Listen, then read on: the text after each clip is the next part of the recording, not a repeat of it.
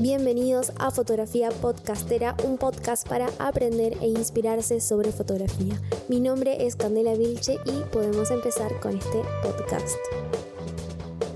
Buenas, bienvenidos, gracias por estar acá una vez más. Estamos en otro episodio, esta vez estamos con eh, un invitado, esta, esta vez no me van a fumar a mí hablando media hora, sino que estoy acompañada y estoy muy bien acompañada porque estoy con Nico Friedman. Nico, presentate. Hola, buenas tardes, noches, días, depende en realidad cuando le pongas play. ¿Cómo andás, querida? Yo muy bien, ¿y vos? ¿Cómo estás? Todo tranquilo, disfrutando del encierro. bueno, menos mal que lo, que lo estás disfrutando, ¿no? Bueno, mira, te invité a hoy para que el podcast de hoy hablemos sobre un tema que puede ser que sea un poco polémico o puede que sea un poco incómodo para algunas personas hacerlo. Y este podcast es para ayudarles a esas personas que por ahí nos animan o que por ahí no saben cómo encararlo, cómo hacerlo. Y estoy hablando de las fotos de desnudos. ¿Cómo, cómo llegamos a eso? ¿Cómo hacemos a eso? Porque tengo un montón de preguntas que puedo hacer y que se las vamos a hacer y se las vamos a responder a esa persona. A esa persona que eh, le está costando un poco y que no sabe por dónde arrancar. Bueno, vos, Nico, desde tu experiencia, eh, decinos primero cómo podemos hacer para elegir a la modelo. ¿De dónde la sacamos? buscamos modelos reales, buscamos amigas. Suponente que estamos hablando de una persona que se está iniciando en la fotografía, que por ahí no tiene un, un portfolio. yo creo que, yo creo que si te estás iniciando en la fotografía, está bueno que que lo hagas con alguien que tenés confianza porque vas a probar luces, vas a probar poses. También por una cuestión de inhibición, de que por ahí no estás acostumbrado a tener a alguien con poca o sin ropa frente a cámara. Entonces yo creo que lo ideal sería que lo hagas con una amiga, un amigo, eh, con alguien con el que tengas suficiente confianza como para que no hayan silencios incómodos, para que te cagues de risa, para que además pases un buen momento. Bueno, y entonces, si estamos hablando de que se lo vamos a pedir a una amiga, a un amigo, ¿Cómo hacemos? Primero, estoy segura de que si vos tenés una cámara en la mano y decís quién quiere fotos, van a levantar 10 personas la mano. Ahora, si le decís quién quiere fotos desnudo, van a levantar por ahí dos. Y si le decís quién quiere fotos desnudo completamente y aparte haciendo fotos eróticas, va a ser uno o menos de uno. Entonces, ¿cómo hacemos para nuestros amigos? No, que yo creo que lo ideal por ahí no sería eh, tirarse al lance de si estás arrancando, arrancar con fotos eróticas. Yo creo que lo ideal sería ir de a poco. Arrancás y de repente haces quizás una foto en lencería con alguna amiga o en ropa interior con algún amigo. Después te animás quizás a eh, desnudo frontal, digamos, de lo, que se dice como para mayores de 13, entre comillas, digamos, ¿no? Eh, que sería sin nada arriba y de a poco te vas soltando. Yo creo que si arrancás de primera con fotos eróticas, para empezar, por ahí quizás no te van a gustar las fotos, quizás la pasás mal porque te inhibís, quizás te espantás, y además porque es distinto proponerle a alguien hacer fotos de ese estilo, en el que la modelo o el modelo se expone tanto, eh, es distinto hacerlo diciendo, mira, esto es lo que yo hago, a decir, nunca lo he hecho, arranquemos. Claro, bueno, pero hay que, hay que arrancar de algo. O sea, la primera vez que vayamos a hacer, vamos a ir con el tope, ¿no? Con las fotos de erotismo en algún momento, si es nuestro objetivo, lo vamos a tener que hacer. Entonces, si llega ese momento, por ahí tenemos un, un portfolio ya de hacer fotos para marcas de lencería o fotos de desnudo por ahí artístico o desnudo cuidado y ya tenemos esa experiencia y vamos a hacer ahora foto erótica. ¿Cómo le comunicas el mensaje que querés dar, porque es un tema delicado, y más si la persona está realmente desnuda y, no es, y es un desnudo no cuidado, ¿cómo comunicas el mensaje erótico? Porque eso ya es otro nivel, eso ya requiere como un tipo de confianza, entre comillas, mayor, ¿no? Mira, yo creo que ahí depende también para qué quieras hacer las fotos eróticas, porque si son solamente para tu portfolio es distinto a que si son para enviar a alguna revista para publicar o etcétera. Em, yo creo que lo ideal, eh, en el caso de que sea una primera sesión erótica, sería cuando hablas con la modelo o el modelo del estilo de fotos que, vas a hacer, te propones y le decís, mira, a mí me gustaría, por ejemplo, si es tu primera sesión, le decís, me, gustaría probar de hacer fotos eróticas. Eh, te animás, te prendés y por ahí dicen sí, no, o bueno, el depende. El depende es el más jodido porque el depende nunca sabes cómo encararlo una vez que estás en la sesión. Claro. Porque si ya te dicen que sí de una, bueno, listo, ya vas preparado. Bien, y entonces, hablando de eso, ¿cómo es el acuerdo previo a la sesión? O sea, vos les mostrás ejemplos literales de qué exactamente querés hacer o durante la sesión vas tanteando qué tanto la modelo o el modelo te va a permitir, porque si vos por ahí la persona te dice de entrada, sí, dale, vámosle, vamos con todo, hagamos todo lo que vos quieras, y por ahí llegado el momento de la sesión, la persona se va un poquito para atrás, le da vergüenza, se inhibe y te dice, no, la verdad que mejor no. Entonces, eh, ¿cómo le comunicas exactamente el tipo de pose, el tipo, qué tanto vas a mostrar y qué tanto no, y de qué manera vas a mostrarlo? Yo creo que, eso es una mezcla de las dos cosas, porque por un lado, para mí siempre sirve mucho mostrar referencias para que la modelo o el modelo se vaya dando una idea. O sea, si yo te muestro referencias de desnudos eh, iluminados con flash que solamente se ve la silueta, ponerle una luz de atrás, y después te pido que hagamos fotos con luz normal, me vas a decir, pará, pero esto no es lo que habíamos hablado. Entonces para mí está bueno mostrar referencias que sean similares y de última aclarar, mira, de esta referencia me gusta la pose, pero no me gusta la luz. De esta me gusta la luz y no la pose. Y así vas, vas mostrando, pero también tenés que ir viendo cómo se va dando el clima en la sesión, porque por ahí capaz que hay un ambiente retenso, y entonces hiciste 10 fotos, cortaste la sesión y listo, porque no dio para más. O por ahí venía con la idea de hacer una foto en lencería, pero repintó porque hubo buena onda, buen ambiente, un ambiente relajado, y también está haciendo fotos eróticas. Yo creo que, que eso es una cuestión de tacto. Tenés que ver cómo se va desenvolviendo eh, porque capaz que justo esa persona no tuvo un buen día. Y viste que hay días en los que vos te levantás, te ves al espejo y así soy, soy re lindo. Y otros en los que te levantás y decís soy horrible. Entonces también depende del día de la modelo o del modelo. Bien, entonces, bueno, perfecto, clarísimo. Y esto estamos hablando de un acuerdo eh, verbal. O sea, le estás diciendo a la modelo, mira, voy a ir por acá, por acá no voy a ir, vamos a hacer qué te parece. Y durante la sesión también vamos tanteando esas cosas. Ahora, ¿qué pasa y esto me parece que sobre todo en este tipo de sesiones, en este tipo de fotos, ¿qué pasa con el aspecto legal? Porque esa persona te puede haber dado su aprobación verbalmente, por WhatsApp o lo que sea, y te puede haber dicho, sí, dale, hagamos esta sesión de fotos. Y después se hizo la sesión, te permitió subirlas a las redes, pero después de un mes se arrepintió y te dice, no, sacalas.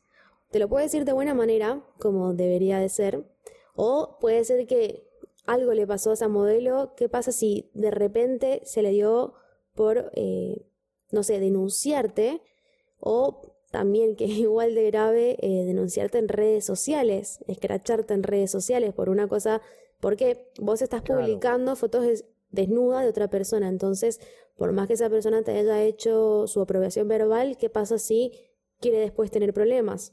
¿Haces contratos eh, firmados?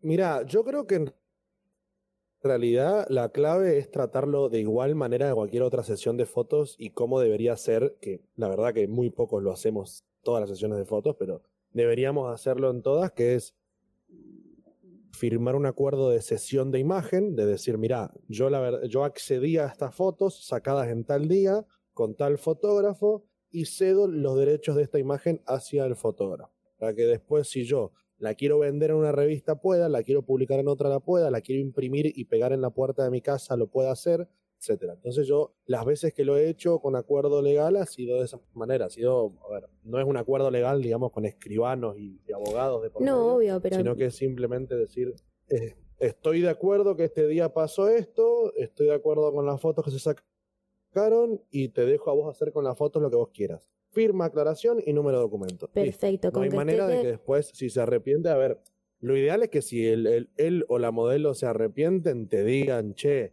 me arrepentí, podés no publicarlas. Y si está todo bien y te lo piden de buena manera, obvio, no vas a hacer mala leche. Ahora, si es un laburo en el que vos, no sé, gastaste en maquillador, gastaste en, en indumentaria, y te salió una producción de la puta madre y después de seis meses te dicen, che, me arrepentí, quiero que las borres y que las bajes de la revista donde la mandaste. Y no, querida o querido, ya está, ya Claro, ahí ya está hecho. Lo, lamento, está firmado que lo pudo hacer.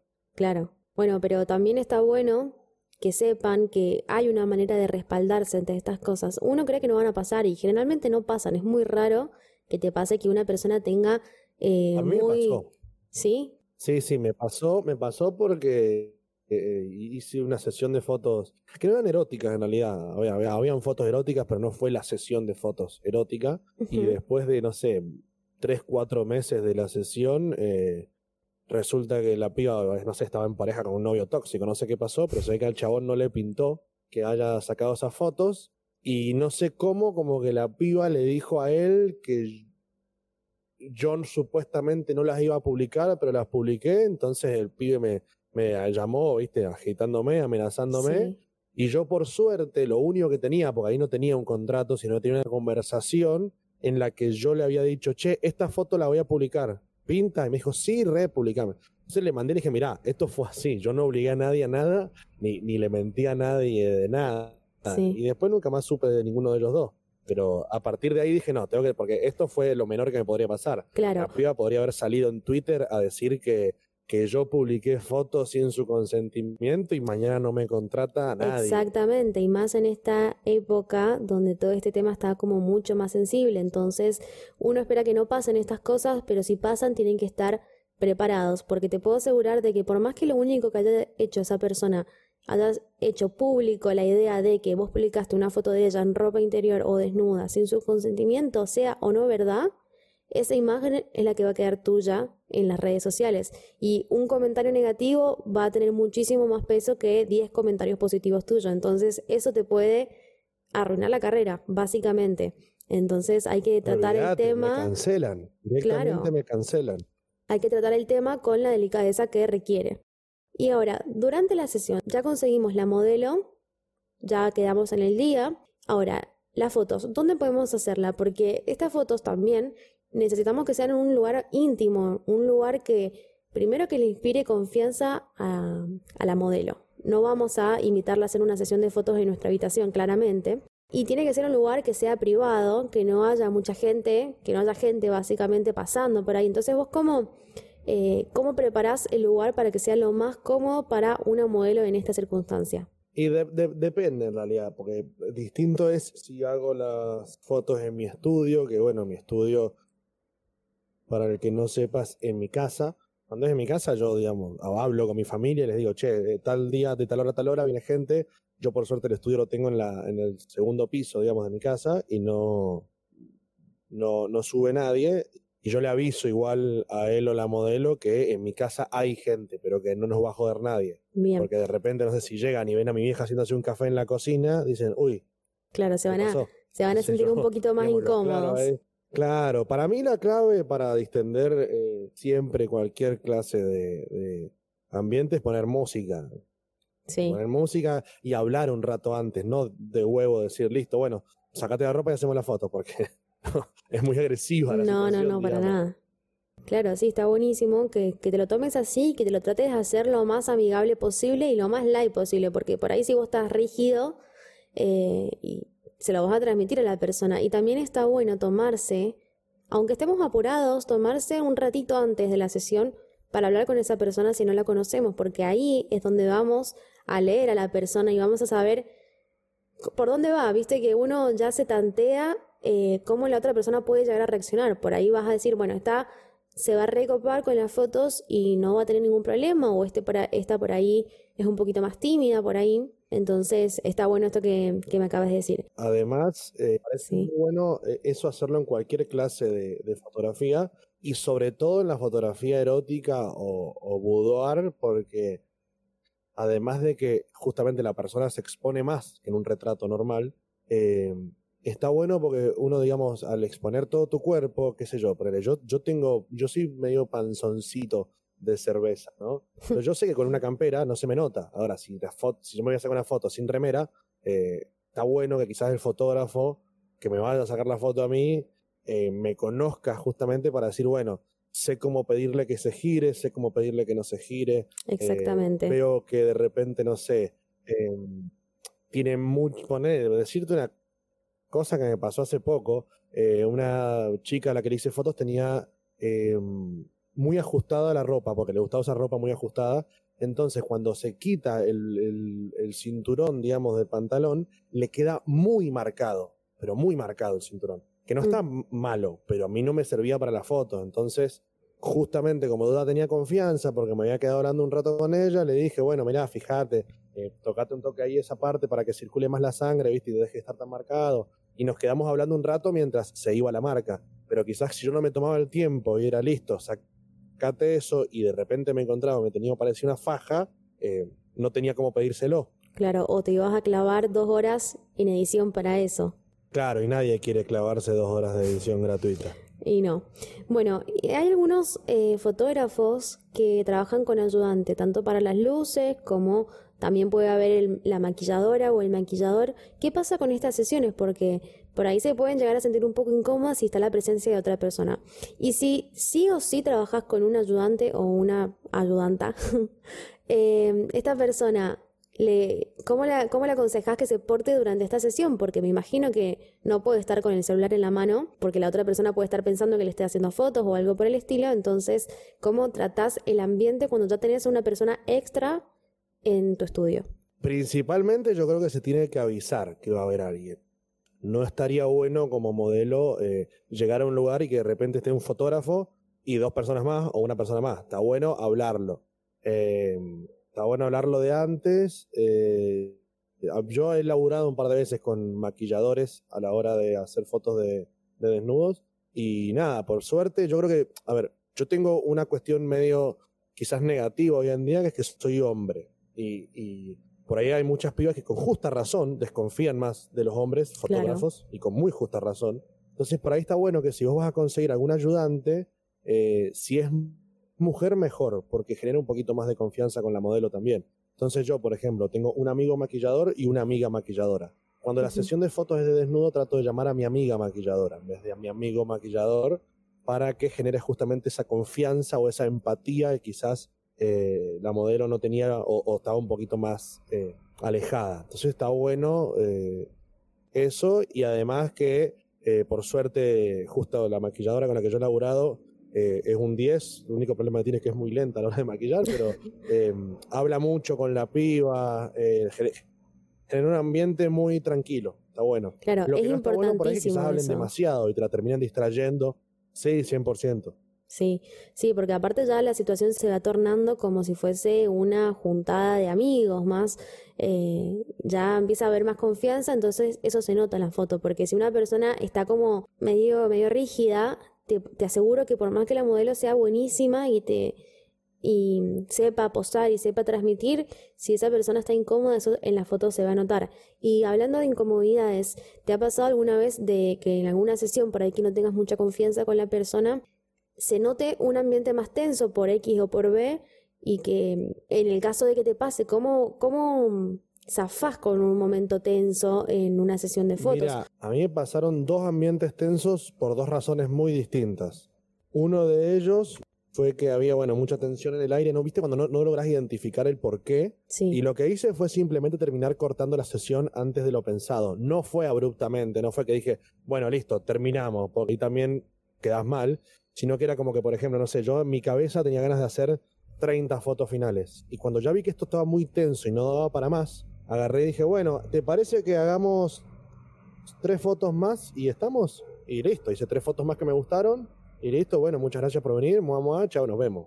Después otra vez sí me pasó que eh, fui a hacer fotos eh, a un lugar, no era justo en mi casa y no era eh, fotos eróticas, eran, si eran de, no era lencería, pero era como, era una ropa rara, muy de piba tecno, viste, que es como muy traslúcida todo, pero no llega a ser lencería, digamos. Y sí me pasó que una amiga de la modelo estaba insoportable. Pero insoportable no, no porque fuese mala onda, sino porque no se callaba y quería participar demasiado y por lo menos yo, por mi manera de laburar, me gusta tener en control de todo. O sea, si yo saco las fotos, me gusta a mí decidir las luces, mí decidir el lugar, y de última el que me aconseje sea alguien que yo sé que sabe, no una persona X que no Y, y nada, en, un momento me ardé y fue como que dije, bueno, eh, evidentemente no podemos trabajar tranquilo por el lugar, me le metí la excusa del lugar y de la luz del sol y no sé qué cuestión, cambié la sesión para otro día y la terminamos de hacer otro día. Pero en realidad era por ella. Y después a la modelo sí por privado le pedí por favor que no fuese con esa chica por esas razones. Pero tampoco quería ocasionar una discusión ahí y decirle, che, tu amiga es insoportable, decirle que se vaya. Entonces, es, como todo, es una cuestión de tacto.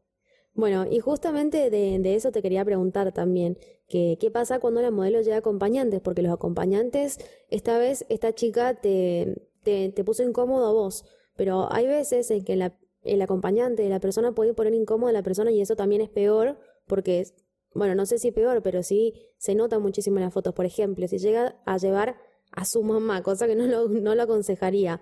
Y si pasa... Creo que, yo creo que es, lo mismo... Es lo mismo que, que, cuando se plantea la, la, compañía del fotógrafo. Hay que hablarlo de antemano, porque no está bueno llegar a un lugar y como fotógrafo desayunarte que hay cinco personas en vez de dos. Eh, entonces por ahí está bueno hablarlo de antemano. Eh, me pasó una vez, muy raro fue esto, que ni siquiera fue la, modelo, fue la maquilladora que vino con su hija, pero no era una hija chiquitita que decís no la podía dejar en ningún lugar, la, la piba tenía 17 años, digamos, y y era, era muy raro todo, porque tampoco era como, es una piba que por más que sea grande sigue siendo menor de edad y no tengo ganas de estar en una sesión de fotos erótica con una menor de edad mirando, porque yo siento que no es correcto, ¿entendés? Claro. Entonces, nada, también ahí sí se lo dije a la maquilladora, porque tenía la suficiente confianza como para decirle, che, no da que la traigas a la piba y mucho menos si no me avisás. Claro, no, está muy bien.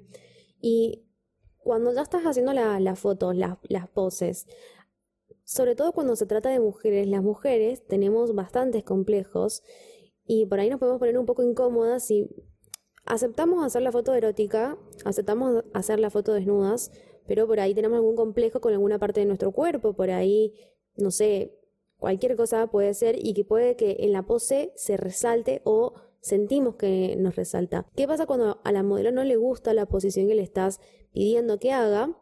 Y también ¿Qué pasa si a la modelo no le gustan las poses, si tiene un complejo con eh, su cuerpo? Y también qué pasa entre cambio de pose y pose, porque si la modelo está completamente desnuda y estamos haciendo una sesión que es de desnudo cuidado, que es cuando no se le ven las partes, cuando cambia de una posición a la otra, evidentemente se expone un poco más y ahí puede que, le, que sea un poquito más incómodo para ella. ¿Cómo, cómo gestionar los cambios de pose ¿Y cómo es en el caso de que la persona tenga un complejo con su cuerpo? Yo creo que, hay una frase que no me acuerdo quién la dijo, fue un amigo mío y la verdad que si me acordase lo, citaría, que dijo que una buena foto es mejor que 10 años de terapia y una mala foto te trauma de por vida. Y realmente la recreo esa frase. Eh, entonces me parece que como todo hay que pensar en eso y sobre todo por lo que vos decís que, que el cuerpo de la mujer es mucho más criticado que el cuerpo del hombre Em, si estás con una modelo, eh, además de cuidar de que se vea bien, si justo la pose que vos querías hace que la modelo no se vea bien, y bueno, compadre, elegí una, una pose similar, que no sea esa, algo que les favorezca. Yo creo que la clave es hablar con la modelo, por ahí disimular la cosa, nunca decirle, no, saliste mal, porque ahí la, la matás. Le tenés que decir, me gustó, pero probemos esta otra cosa. O buenísimo, pero fíjate así todo el tiempo dándole eh, consejos positivos. Eh, otra cosa que yo pregunto mucho es qué lado de tu cara te gusta más. Y ya ahí también te das cuenta qué lado de su cuerpo le gusta más. Cuando le pedís que se cambie de cara, se cambia todo el cuerpo, en lugar decís, bueno, listo, evidentemente este perfil le gusta más que el otro. Entonces, por ahí le vas, le vas tocando por ese lado. También es cuestión de leer mucho a la persona. Si vos ves que todo el tiempo habla con las manos como tapándose la panza, decís, bueno, evidentemente tiene un, complejo con su panza, voy a intentar de exponerla lo menos posible. Y cuando de repente ves una foto, yo nunca estoy a favor de mostrarle todas las fotos a la modelo porque todos sabemos que en el medio de la sesión hay un montón de fotos horribles y no queremos que se sienta mal. Pero cuando de repente ves una foto que te gustó mucho cómo salió y decís, mira cómo te ves. Y de repente esa persona va a decir, chao, de acá a la revista Vogue Claro, pum para arriba y ahí subiste la sesión, porque si le mostraste una foto en la que ya se mostró o ya que se vio a sí misma mal, y ahí ya perdió toda la confianza en sí misma durante la sesión de foto, entonces ya el clima como que se tensa un poquito. Che, Nico, y vos más temprano decías que tenés que tener el doble de cuidados solamente por el hecho de ser hombre. Ahora, ¿qué consejo le darías a otro, otros fotógrafos hombres que realicen este tipo de, de fotografía? Por ejemplo, yo le diría que, yo como mujer le diría que están fuera de lugar que el fotógrafo haga comentarios sobre el cuerpo de la mujer o que eh, el fotógrafo haga chistes sobre eso, sino, pero eso ya es desde mi punto de vista. ¿Vos cómo encararías eso? ¿Cómo le dirías a otra persona siendo hombre que tenga ese tacto con las mujeres en este tipo de sesiones? No sé cómo es la, la, política de malas palabras de tu programa, la verdad no, no me acordaba. Pero, Podés decirlo, tranquilo. Eh, lo importante para mí es que no sean pajeros, esa es la palabra más fundamental. Listo. Eh, que, digamos, si vos tenés ganas de levantarte una piba, no lo hagas de esta manera, invitar a tomar algo y llevátela a un bar y tomen algo ahí y vean qué onda. Eh, yo creo que, que, lamentablemente, y por eso digo que con justificación estoy entre comillas en desventaja, porque lamentablemente hay muchos fotógrafos que son demasiado pajeros y que buscan la excusa de hacerle fotos a una piba para intentar levantársela. Y eso me parece que es horrible, no solamente porque es poco ético, sino porque además, lamentablemente, nos ensucian a todos como que somos lo mismo. Aparte, aparte distinto es que le hagas fotos a una piba con la que vos ya tenés onda y todo eso, que bueno, no es lo mismo. Ahora, si estás yendo a hacer las fotos, estás yendo a hacer las fotos, hermano. Claro, sí, totalmente. Aparte de eso, habla muy mal profesionalmente de uno, ¿no? Porque si otra persona, por ejemplo, si yo me hice una sesión de fotos con vos y vos hiciste un comentario desubicado, yo a mi amiga le voy a decir, este tipo es un desubicado. Y eso te puedo asegurar que se corre la voz y si yo le digo a una amiga, esa amiga no va a querer sacarse fotos con vos y va a perder el respeto profesional sobre tu trabajo, ¿no? Porque hay que separar la parte de trabajo de lo otro, ¿no? Y bueno, también, en el momento de la sesión un consejo así, pero como mínimo. Yo sé que el tema de iluminación es muy complejo y depende y varía de un millón de cosas, pero hablando de cuerpos, hablamos de volumen. Entonces, consejos también como para iluminar el cuerpo de la mujer sin que lo agrandemos, si es lo que no queremos, porque también puede estar, pero para resaltar más esa, esa figura, ¿cómo, ¿cómo aconsejarías vos que lo hagamos? Yo creo que un consejo fundamental para cualquier fotógrafo o fotógrafa que quiera arrancar con la fotografía de desnudos es tener en su casa o bronceador onda Hawaiian Tropic en aerosol o aceite de bebé, 100% fundamental. Porque con un poquito de eso podés añadir mucho volumen sin justamente agrandar el cuerpo. Y bueno, eh, yo por una cuestión de gusto personal amo los claroscuros y las sombras. Hay gente a la que no le gusta, está en todo su derecho de estar equivocado. y, mm, digamos, eh, más allá de las cuestiones eh, estéticas de cada uno, yo creo que está bueno tener ese tipo de cositas como bronceadores o aceites corporales que hacen que el cuerpo brille y se marque más. Porque si es un desnudo de hombre, va a hacer que quizás los pocos músculos que tenga se marquen más, o si tiene muchos, se van a marcar muchísimo. Y en la mujer, a veces también, por ejemplo, quizás que alguien hace ejercicio, pero no lo suficiente para que tenga cuadraditos marcados, ese brillito en la piel te hace parecer que es un poquito más, eh, más marcada. Y si no, simplemente también, em, si de añadir volumen se trata, es ver las poses, eh, ver cómo ella puede posar para, sin agrandar su cuerpo, agrandar alguna parte del cuerpo. Yo creo que siempre aconsejo mucho en cualquier, aconsejo mucho, ¿quién era? El, político. yo lo que siempre digo es que está bueno consumir muchas imágenes, porque cuando vos consumís imágenes podés transmitir cosas y siempre tener en tu teléfono, en el bolsillo, donde sea, eh, referencias y de repente decir, no, no, para, lo que yo te quise decir es que poses más de esta manera y le mostrás. Porque por ahí a veces es difícil decir, no, quiero que pongas el brazo más arriba, la mano más abajo, etcétera. Eso es clave porque también uno durante la sesión se va como cebando y se va copando y por ahí se olvida de eh, lo que tenía en la cabeza de antes y se olvida de hacer poses o se olvida de algún detalle, entonces eh, tenerlo en el celular para mí que siempre, siempre ayuda. Iba a decir que otra cosa que por ahí me parece mm, fundamental es no, no cometer el error de tocar a la modelo. O sea, si le vas, por ejemplo, si le querés mover la mano para algún lugar, decirle permiso, te muevo la mano y ahí la agarras y la mueves. Porque a mí me pasa mucho que para mí el modelo o la modelo que tengo enfrente es un maniquí para lo que yo necesito que salga bien. Entonces a veces me dan ganas de decir, no, no, mueve la cintura para acá. Pero siempre que lo vayas a tocar o la vayas a tocar le tenés que decir, permiso, te agarro la cintura para moverte, te agarro el brazo para moverte, movela y, y así, pero siempre pidiendo permiso, pues si no podés asustar a la persona, como, eh, pará, ¿qué tocas? Bien, eso me parece importantísimo pero muy importante recalcarlo porque si no te va a poner recontra incómodo y vas a matar todo, por más que te haya salido de la nada y no haya sido con ninguna mala intención, te aseguro que eso va como tensar todo el ambiente. Y bueno, ya después de la sesión. Eh, vamos con el tema de, de la edición, porque antes, bueno, todavía se sigue haciendo un poco, pero no, yo no lo prefiero, ¿no? Antes se editaban demasiado las fotos, como las revistas, por ejemplo, que retocaban la piel de la modelo, le ponían la cintura muy finita, las piernas flaquitas y todo eso sí. Y ahora, que me parece que está buenísimo, con toda eh, con todo el feminismo que se busca resaltar el cuerpo, cuerpos reales, ¿sí? que ya no nos importa si se nos ve la celulitis, que ya no queremos, no buscamos un cuerpo perfecto, las mujeres te piden que edites y que le saques imperfecciones. Vos, si le vas a sacar imperfecciones a alguien, ¿hasta cuándo tocas? Porque por ahí si una persona no te lo pide y vos le retocas de más, por ejemplo, si le achicas los brazos, esa persona se puede sentir ofendida. Entonces, ¿cómo manejas el tema de la edición para que sea ético y que la persona lo quiera? Yo creo que nunca hay que olvidarse igual que el revelado de la foto y el, la edición es parte de lo que uno está buscando. O sea, vos tenés que, para mí, ¿no es cierto? Vos tenés que hacer que todo vaya para el mismo lado.